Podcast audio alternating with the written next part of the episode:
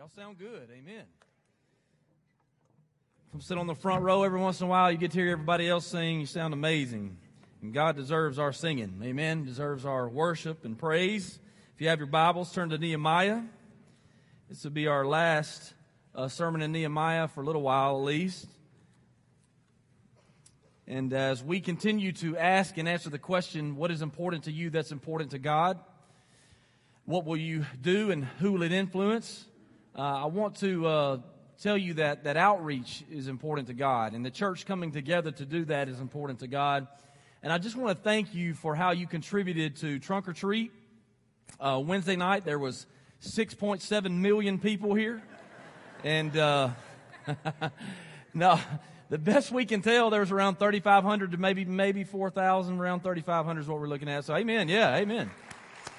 We had, uh, started at six o'clock. We had people standing in line at five. And, um, and so all of you that either did a trunk or, or gave candy or volunteered your time, uh, it, it, takes a, a, lot of people to pull that off. And so thank you to each and every one of you. I also want you to know that your staff works really, really hard uh, to get us all going in the same direction.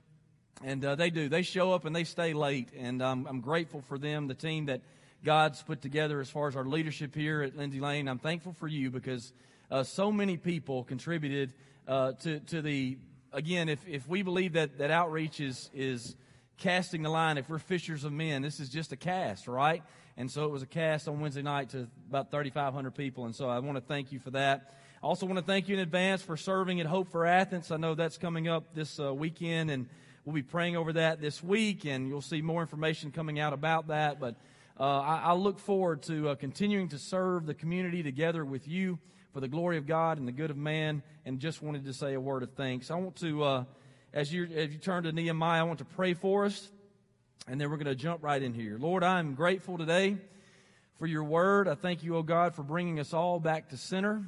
Uh, Lord, I thank you for Sundays, Lord, where you have given us this time to remember all of who you are and all of what you've done. And Lord, I pray that you would minister to each one of our needs. Spirit of God, preside over this place and guide us into all truth. Lord, for we need that today. Tell us the truth, O oh Lord. And I pray, God, that we would line up with you. And Lord, I pray that we would also experience your grace as we're trying.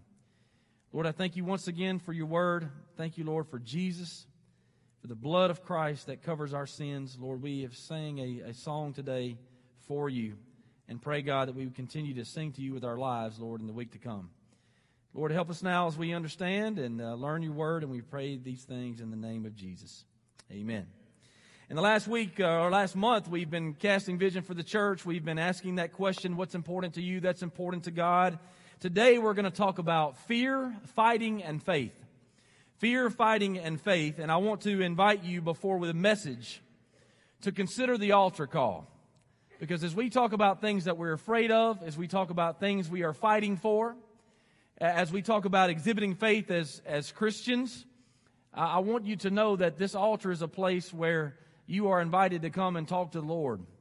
And you don't have to come and talk to the Lord on your knees, but there's something special about getting before God and not worrying about people and putting your cares before the Lord, for He cares for you. And I want you to invite, the, invite you to the altar now before we actually ever get to the message. Because we'll give an invitation at the end that will invite you to pray, but also invite you to respond to what God is calling us to do. In Nehemiah chapter 4, verse 14, the Bible says, Then as I looked over the situation, and this is Nehemiah, then as I looked over the situation, I called together the nobles and the rest of the people and said to them, Don't be afraid of the enemy. Remember the Lord, who is great and glorious, and fight for your brothers, and your sons, your daughters, your wives, and your homes. Nehemiah, a led by the Lord leader, leading to protect and keep in purpose the people of God, looked over a situation and got a sense of what they were accomplishing, but also what they were up against. And the situation, that's the word that the Bible uses, the situation is this. There is an enemy. And because there is an enemy, there is an intimidation from all sides. There is a real threat.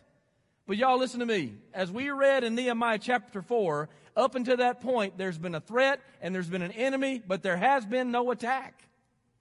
So what they're fighting against at this point is fear. They're fighting against that fear, that dread that is pressing in on their minds, pressing in towards the city, but nothing has even happened yet. It's just them fighting against the emotion that something could.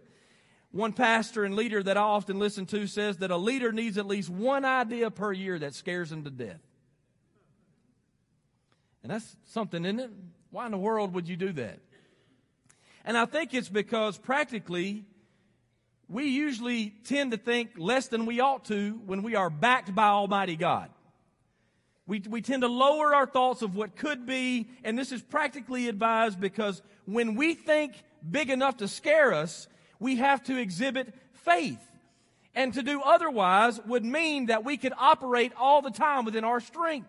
So we set the bar only this high because we know that we can control it up to this point. To think above that would mean that we would have to trust God. Fear always seems to be attached, and I mean, it's Halloween. We got to talk about fear a little, amen? But this is where the scripture leads. Fear always seems to be attached to something bigger than what is within our control. This is why we have basset hounds and don't ride Brahma bulls, right? Like this is the reason that, that we, we do that and have these kinds of pets at home because one is within our control and the other is not. And when you get within that which is out of your control, you're going to have to exhibit faith over fear. And accomplishing anything that is important to God will require faith. Will require faith. I, I guarantee you, faith is important to God because without faith, it's impossible to please Him, the Bible says. So, accomplishing something important to God requires faith because it is bigger than us. It is out of our control. I want you to think now, and as I'm learning our church, still learning our church, this is what I know. There are a lot of people here that are on the grind for the glory of God. Serious business. In their individual daily lives, they want to please the Lord or they are using what they have strategically for the glory of God. And I want to ask you, what is it that you personally are doing strategically for the glory of God and the good of man? What is it that you are thinking about within your own scope of gifting and talents that you would use for God's glory? Because whenever something is important to you that is important to God, it's going to be bigger than what you can pull off in and of yourself. So it's going to require faith. And as a church, as we think corporately, as we think about raising up 15 first time short term missionaries, as we think about new works in the community that will change the scope and lives of families as the gospel gets to people that may not hear it otherwise within the work that we're already doing. As we think about diversity of fellowship and the challenge to that and all these things, these are not things that we can make happen in our own strength. Do you know why? Because we can't work inside the hearts of people. That's God's job. The Spirit of God guides into all truth. The Spirit of God guides us away from ourselves as it convicts us of our sin and that we need God. And so as we think about our personal goals, as we think about the goals of this church, what's important to us that's important to God will require faith. And because we're going to have to trust God, we're going to have to deal with fear. We're going to have to deal with that emotion of dread that emotion that something bad is going to happen, that it's never going to work out, that this is going to put it to a stop. And if you try to do anything for the glory of God and even for the good of others, there's going to be that because when it requires faith, you're going to have to deal with fear because faith takes it out of your control. We love living there, don't we? We love living in that place where we can't do a thing about it. I've heard Brother Dusty say before, we've prayed similar prayers that God, if you don't do something at this moment, we're sunk. Boy, that's a, that's a great place to be in ministry, isn't it? The truth is, is it kind of is.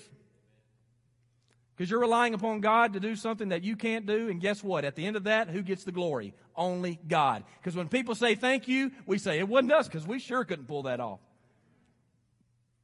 But anytime you want to do something great for God, you've got to deal with fear because you're factoring in faith. And God's people here are building a wall to protect themselves, but also to protect the purpose that God designed through his people to be a blessing to the world that would come through Jesus. And they felt they could control that probably until there was opposition. Once there is opposition, once there is a people against, now it seems to be outside of their control. Y'all know how sometimes I do this. Lord, I just pray in the name of Jesus that your spirit would preside over us and stir the hearts of our people. God, help us to listen as you're talking today. In Jesus' name, amen. There were people groups and leaders that, that ridiculed the people of God. Some of you are facing ridicule. Ridicule is when someone dismisses you even though you're serious. They don't think you're serious. And they mock you to the point of where what you're doing is not going to last or the new leaf you've turned over is going to turn back over or the things you're trying to accomplish will never be accomplished. That's ridicule, and this is frustrating because at the end of ridicule, sometimes in our flesh we begin to think, well, maybe they're right. I read the following this week. Most great principles have at a point in their history when they are believed in by one and ridiculed by the rest. That's good. The same opposing people that would ridicule them, and we saw those two guys at the beginning that ridicule them throughout, they're not about doing anything. They're about talking about something, but their people are behind them. And this opposition to them that was in fact just ridicule at the beginning, they actually begin to plan to harm them. They were putting together plans so that they would oppose the city to the point of where this wall would not be built because if the wall is built, then God is real and influence is going. And so there's a plan to come against and they wanted the people of God to be confused. In fact, they wanted them to quit. This was the source of fear for the people. I think it's important for you and for me to identify what it is that's actually scaring you. What is it that's causing you to go off track? What are you afraid of? Are you afraid that when you try to walk that narrow line that is the standard of God, that you're going to step off every once in a while, that you're going to be weak? Well, welcome to the club. That's why you need the grace of God. Are, are you scared that you don't know enough? Again, welcome in. There's people here that have been reading the Bible long enough or longer than I've been alive. And yet God's called me to be the pastor. You don't think that plays into my mind every once in a while? You don't think when you bring me questions that I don't know the answer to, that I've got to act like I know the answer to? You don't think fear plays in? When we are trying to accomplish what's important to God, there will be fear. And step one of that is just identifying what it is that's shaking you. What it is that's throwing you off course to what God is wanting you to do. Nehemiah, this led of the Lord leader, says to God's people, Don't be afraid of the enemy. Don't fear. Don't be afraid of the enemy. Don't fear. That's what the leader said. Moses did the very same thing before. Moses did the very same thing as the people of God pursued the promises of God, the promised land.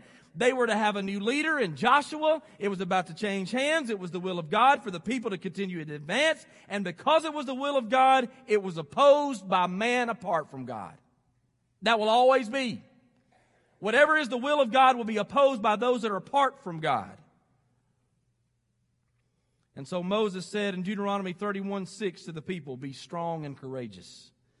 Do not be afraid and do not panic before them, for the Lord your God will personally go ahead of you. He will neither fail you nor abandon you. You see, God has said and done this before. This whole do not fear thing, God's put out there, that out there a lot over the years. Still saying it to his people in the church today. God has delivered on his promise to take care of his people, and now Nehemiah, at this point in the history of God's people, is saying it again. Now, listen to what be not afraid, if that's what your version says. Listen to what be not afraid actually refers to. It morally means do not revere. Do not respect.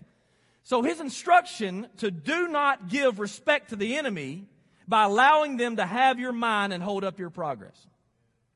Is, is that is the moral meaning for, for God's people.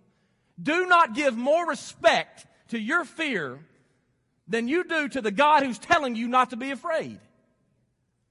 Has there ever been a time in your life serious or otherwise, that you wanted to do something, really, really wanted to do something, but you backed out because you were just too afraid. I remember one time I wanted to sing karaoke and I didn't. True story. I don't know if I would have chosen between Brooks and Dunn or Boyz II Men. Neon Moon or Motown Philly. Uh, y'all, I'm just bearing my soul with you this morning. But true, truth is, I, I remember where I was. I remember there were some in the group that were singing karaoke. I remember that I wanted to. And then my fear said, You're going to be the worst at this. The worst. Like it's not going to sound like you think. You're going to get booed off the stage. It's all going to be wrong. This is so weird. What are you doing? And even as I say that, I'm starting to believe like that may be true. But I remember going through that to the point where I was like, "No, nah, I'm good. I'm not going to do that. That y'all y'all can have that." Well, fear steals respect. Write that down. Fear steals respect.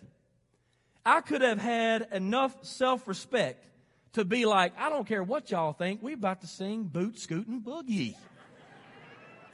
Although we've come, like we would sing either one, either one. I could have had that, that respect enough of myself to be like, I don't, I don't know what the fear is about, but I'm going to get up here and have a good time. If, even if I'm the only one that likes this song, but instead of self-respect, I gave more respect to the dread. I gave more respect to the emotion of something is going to go wrong. And I reverently submitted myself to the emotional notion that something very bad is going to happen. That's what fear does to keep you in your place or out of place. So listen, the scripture's instruction of do not fear is telling us to give more respect for God who will guide you and provide for you as he has always done for his people throughout the years, then to the emotion that will pursue you and steal from you. Do not fear, the scripture says to the people of God. Here's what Nehemiah also said about what to do with that fear. Nehemiah said, Remember the Lord who is great and glorious. Do not fear, remember the Lord who is great and glorious. In otherwise, in other words, we have to move our mind away from the feeling of fear and toward the truth of God. Move our mind away from the fear of fear and towards faith in God. And the word remember here actually means call to mind. You are to call to mind the Lord whenever you are experiencing fear that is going to draw you off path towards where He would have you to go. Call to mind who is both great and glorious, is what the Bible says. In your version, if you're reading another version, it may say who is both great and terrible. What you think about that? Call to mind the Lord who is both great and glorious, who is both great and, and terrible. Great means that he is distinguished. One interpretation of this word means that he is older. I love that. Call to mind the Lord who is older, wiser, experienced, resume that trumps all resumes, has always done this. How long? Forever long. That, that's who God is. He is distinguished as He is older. He is Alpha and Omega. He has always been. Well, now what about the terrible part? Glorious, or that word terrible, y'all seriously, you know what that means in my own interpretation? He's the baddest dude in town. Like that's what the idea is, that there is no one that can compare to his strength. God is almighty. He is divine. He is the one to fear. God is to be feared above fear. For God gives the emotion of fear. And fear in its place is a good thing. Nobody needs to go out here and start playing in the middle of the street. You ought to be afraid of that. Amen? Where do you think that comes from? See, God is even the creator of that emotion that would guide us away from things that will harm us. But then there's also that deceiving fear that the enemy would play upon us with. And God has defeated him as well. Therefore, give more fear to God than to the emotion of fear. Don't fear, the Bible says. Remember the Lord, who is great and glorious. He is older and he is divine. My sister and her family attend here. My sister's name is Corey. Corey's four years older than me. When I was about in the fifth grade, a sixth grader at our school was set on ready to beat me up at a Friday night football game. I was dating the object of his affection. Don't hate the player, hate the game. That's all I'm saying.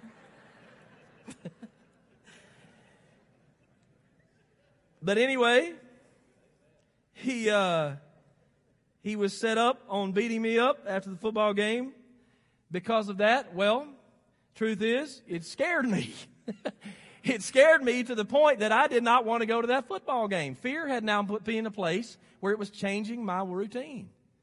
It was changing me off of where I wanted to go. But my sister had my back. So I walked into that football game side by side with my older sister, and I never saw that kid. I can call his name right now. if I'm lying, I'm dying. This is real. I never saw him. And truth be told, I think I could take him for real. But I never saw him. It, it was just a threat. Y'all, basically, what I was fighting against was fear rather than an actual person. I was fighting against ridicule. But I like to think, even though as I think about this fear, I like to think that I was looking around for him and I didn't see him and my sister didn't either. But then she actually called him out of the corner of her eye and she pointed at me and looked at him and went like this. Like, I'll kill you. You know what I mean? So the point is, the point is, when my mind shifted, when my mind when I called to mind away from the emotion to the fact that I was with one who was older and with a greater power, I was able to carry on uninterrupted. Think about that.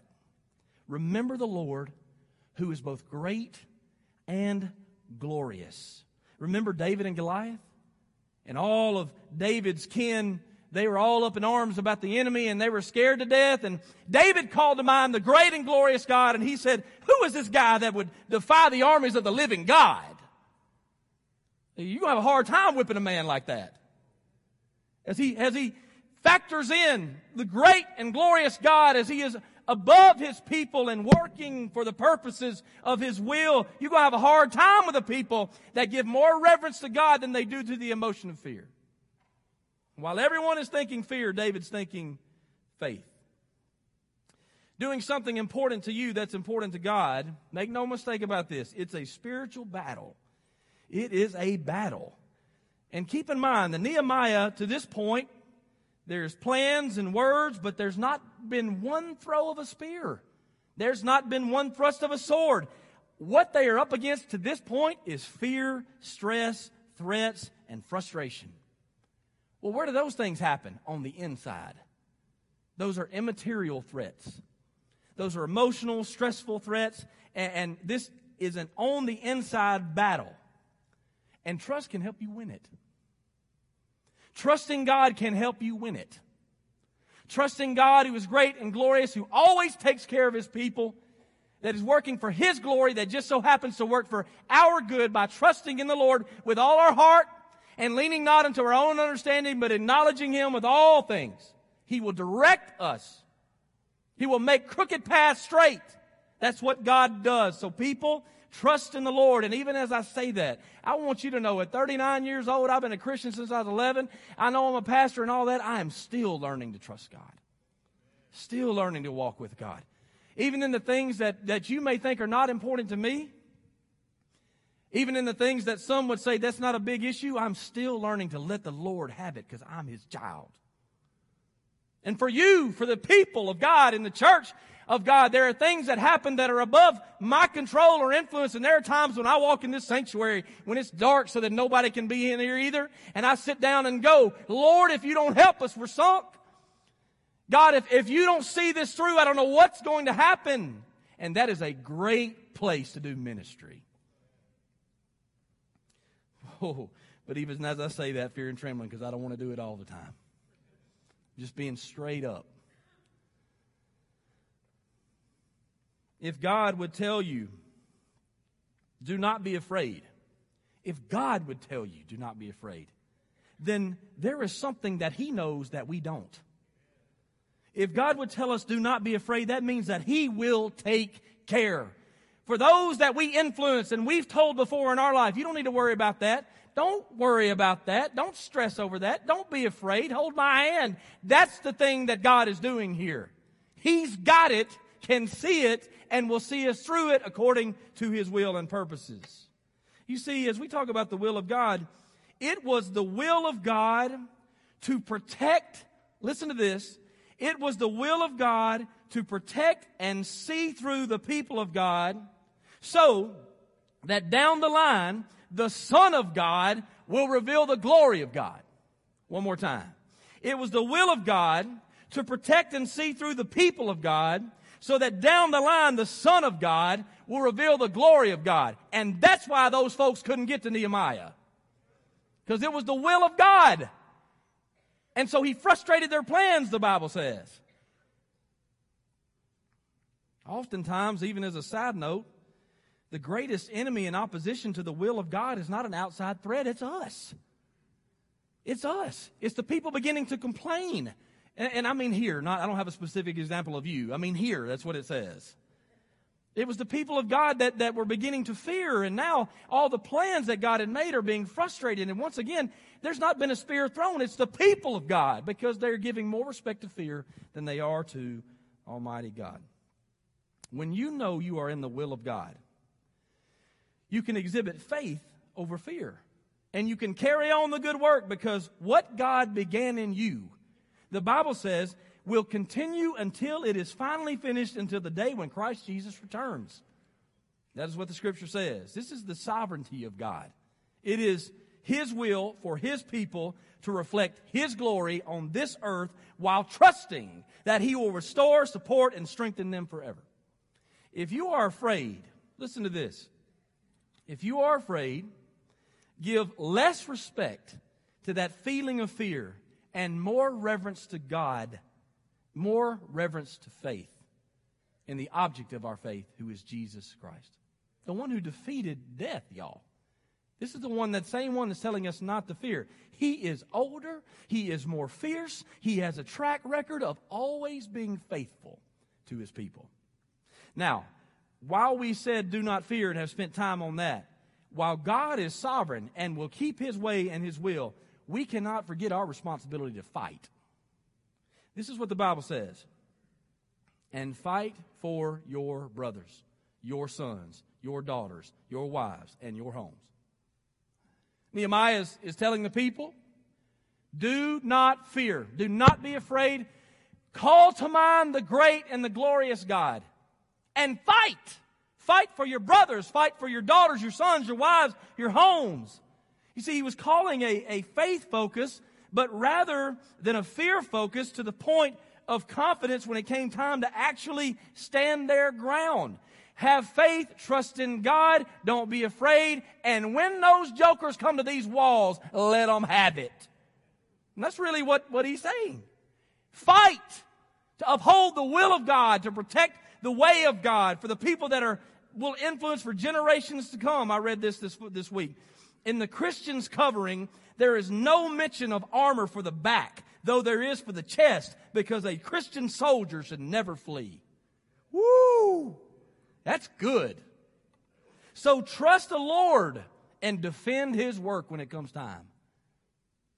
And be motivated. Listen to this. I love the way he, he says to fight is to be motivated by thinking of others. Why should we fight?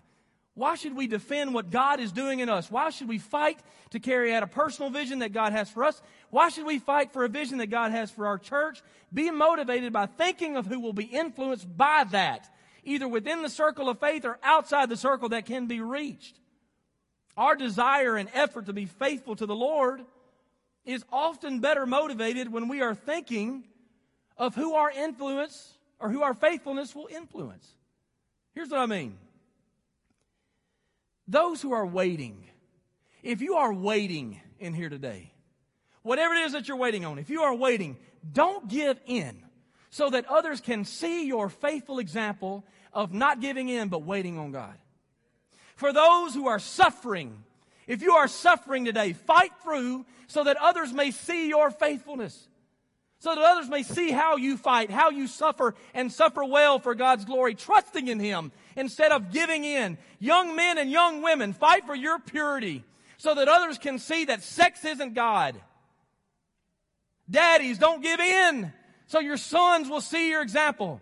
Mamas, don't give in so your daughters will see your example. Families, fight for your homes to be a culture of Christ so that it will prevail, that light will shine through your neighborhood. Don't give in. You see, just as the nation of Israel had a bigger picture, the nation of Israel had a bigger picture. It wasn't just the safety of the people, but the will of God. It wasn't just about them living and making it through and enjoying life. It was about God's will on earth. You don't think that if they, if they did fight, you don't think there will be casualties? There's some things worth fighting for, amen? This is the will of God. They were fighting to fulfill God's promises to the world. Now, listen to this part. We are fighting to fulfill the will of God in the church. That's what we're doing. Here, there, and everywhere with the gospel, to go and make disciples, to baptize people in the name of the Father and Son and the Holy Spirit, and to teach them to obey, so that this is a cyclical thing so that we continue to work for the glory of God by sharing the good news of God for the people of God. Our fight matters to work together for His glory. Now, this is the last couple of verses. Look at chapter 4, verses 19 and 20. Chapter 4, verses 19 and 20. Then I explained to the nobles and the officials of the people the work is very spread out, and we are widely separated from each other along the wall. When you hear the blast of the trumpet, rush to wherever it is sounding, and then our God will fight for us. Before we get to God fighting for us, sometimes in the church, you have the luxury of exhibiting your gift and using your gift, and sometimes there's a trumpet call for where we need y'all. You hear me? Sometimes we're not asking you if you'd like to, we're telling you there's a need. And what I mean by that is there was a time where Nehemiah is building up the wall with his folks. And if he thought that it was going to come from over here, then we need everybody to go over there. But if we have people over here that are going, well, that's not really my gifting. Well, bless your heart, man. But that wall right there is going to fall down if you don't get your tail over there. I want you to just think about that. I'm not going to preach any more on that. I'm just going to tell you, sometimes it's time to sound the alarm, and we need the people of God to respond because we're all in it together. All right. There's this instruction at the end, though, that says, Then our God will fight for us. Now, now before this, we talked about us fighting, us defending the faith. And I love this because it says that God will fight for us. That's what it says. He will fight for the people of God. Like what the Lord wants to accomplish through his people, he will fight for it himself. God himself will defend it. And this, y'all, is repeated in Scripture. What's repeated is important. In Exodus, Deuteronomy, Joshua, Judges, God fought for his people, for his will. I read of a missionary in East Asia, a young lady. She began a, a conversation with a group of young girls and she began to build relationship and she asked them if she could meet them again and teach them English. And they all agreed to meet the following week. Well, the next week came and the girls did not show up, but security did. And then later, police officials came to her apartment and they asked for her identification. And she testified to the amazing peace that she had throughout the questioning as it didn't stop. And now neighbors were being involved in the ridicule and berating. And a few days later, she was actually called to the police station where she sat in front of one of the men who questioned her. She testified that the policeman who sat her down politely helped her complete some forms and then said, When we first met, I sensed you had a good heart. He told her to let him know if any of the other neighbors gave her any more problems. And before she left there, he asked her to teach his daughter English. God fought for her. Now, it doesn't always turn out like this in every single situation. There are martyrs, even today, as there were in Scripture. But the Bible says He makes everything work out according to His plan, not according to our comfort, not according to our will, but according to His plan. And sharing the gospel is definitely in His plan. Sending missionaries to share the gospel, definitely in His plan. Building a church that looks like heaven, definitely in His plan. Works that are started that are new, that people will, will be reached in a way that we would not reach them otherwise, definitely in His plan. Like this is a thing that, that God will protect. A lot of these things we've always done in planting churches and missions and making disciples. The reason why Lindsay Lane's still here today is because God takes care of His church. And this is why it's often called the Lord's battle. Because when the Christian is experiencing spiritual warfare, it's always associated with putting to an end something the Christian is accomplishing for the biblical will of God. So that which is interfering in the work of God has now become the Lord's battle. Whatever it is that you're getting after it with, for the glory of God and the good of man, you can expect that spiritual warfare, but you can just as well expect that God will fight for you. This is the principle of the truth of the Bible. God said in Genesis 12, 13, it was brought to my attention this week that in the very beginning, at the launch point of blessing to the people of God, He said, I will bless those who bless you, and I'll curse those who treat you with contempt. I'll take care of you. I'll protect you because my will is going forward.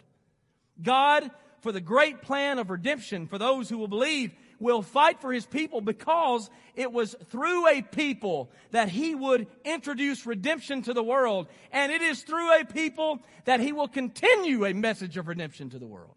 And we're part of that second group. Now, God fighting for us does not mean that we can forego our responsibility to defend and to trust. And it also doesn't mean that the Christian will not suffer. It does not mean that we will not experience setbacks, but what it does mean, as one author puts it, we will experience His goodness, comfort, and security as we face what's bad with the one who is fully good. In Nehemiah, the Lord said, the Lord saw to it that information of a threat came to Nehemiah from the people of God. And the leader adjusted the defense and it frustrated the plans of the enemy. Look right there in verse 15 of chapter 4. Verse 15 says, When our enemies heard that we knew of their plans and that God had frustrated them, we all returned to work on the wall. So as God frustrated their plans, they went back to building the wall. And then if you look in chapter 6, verse 15, the Bible says, So on October the 2nd, the wall was finished just 52 days after we had begun. 52 days all the fear, all the pressure, all the stress, all the threats, all the frustration. 52 days later, the wall was built. And when our enemies and the surrounding nations heard about it, they were frightened and humiliated. And they realized this work had been done with the help of our God. You see how God flips that? We're over here going, man, I don't know if I can. And then God frustrates the plans of those who oppose the people of God continue to work, and now who's scared? Now who's afraid? Because God was fighting for his people. Listen carefully to this. This is the last thing, y'all, I promise. I got like two paragraphs and I'm done. Sometimes the Lord, please listen to this. Please, please, please listen to this. Sometimes the Lord will part the sea and stop the enemy as it was with Moses and the Israelites. And sometimes he will supply support and strength to endure as he did with the apostle Paul. And other times he will just welcome you on into heaven and receive your spirit as he did with Stephen. But he will always be with us. He will always, always be with us. So we can trust him even into eternity. Psalm 20 7 says, Some trust in chariots and some trust in horses, but we trust in the name of the Lord our God. Let me close by saying this. That's the second time I've closed. Let me close by saying this. The greatest battle that we fight against is sin. That is the, the greatest thing that we're up against. The sin of others, the sin of ourselves, our nature. Don't leave yet. We ain't done yet. It's a sin that we, we all battle against. That's the greatest opposition because that sin separates us from God. Well, what has God done? He has not only fight the battle or fought the battle, but he won it. God sent his son, Jesus, to live perfectly before us to show us how to live, to die sacrificially in our place, a death that we could not do for ourselves. And he rose again to give us eternal life. God has not simply fought with sin, he beat it down through Jesus so that we could experience that victory in Jesus. Therefore, when God, who has defeated death, has called us to a work in this life, let us not be afraid, but let us trust in our glorious, divine, older, awesome God. And if God has fought and won against sin and death, his plan for others to hear this good news that I just shared with you, it will not be stopped. The gates of hell won't prevail against it from what I read. Amen. Church be the church. Church be the church. We talked about fear, faith, and fighting. I want to invite you to this altar to talk to the Lord. If it's the first time in a long time, I want you to come to this altar to pray for your church. I want you to consider right where you are, calling upon the name of the Lord to be saved. As your battle with sin, you've just now realized that it's been fought by God, and you can give it up because you'll never have enough works to measure up to a victory. And I would ask you to consider today the reason why you're here. Why are you here? And if you are here today and you've thought to yourself, I want what y'all, what y'all have, then it's as simple as calling upon the name of the Lord to be saved. But it's also as serious as turning from sin and turning to God. But I'm going to tell you, if something's working in your heart right now, the Spirit of God is already working to turn you. So call on the Lord. Call on the Lord to be saved. Walk down this aisle. Tell us those five words. I need to be saved. If you still got questions, we can help you answer them. Amen. Let's stand to our feet. Lord, we thank you. Thank you so much, oh God, for your word that reminds us or where we are to put our trust over our emotions. And even as we leave here today, oh God, I know there are things coming up this week. There are things that are before us. This very day, maybe even this moment that we are scared of. So, Lord, I pray that we would be a part of your will, that we would be saved, that we would be working on the things that you would have us to be working on, Lord, so that we will experience a faithful victory as we go through this life. Lord, we know that we're not promised comfort. We know that we are not promised the security. We have those things in you, and I mean physically, God. I know there are things that we're thinking about. What will we give up if we go through with this? Lord, I know that your will is what the people of God want. So, God, would you work in our hearts now? And Lord, may we not leave until we have responded to you. And I pray, oh God, that you would stir the hearts of our people. Lord, that when we need to fight, we would fight. That when we need to trust, we would trust.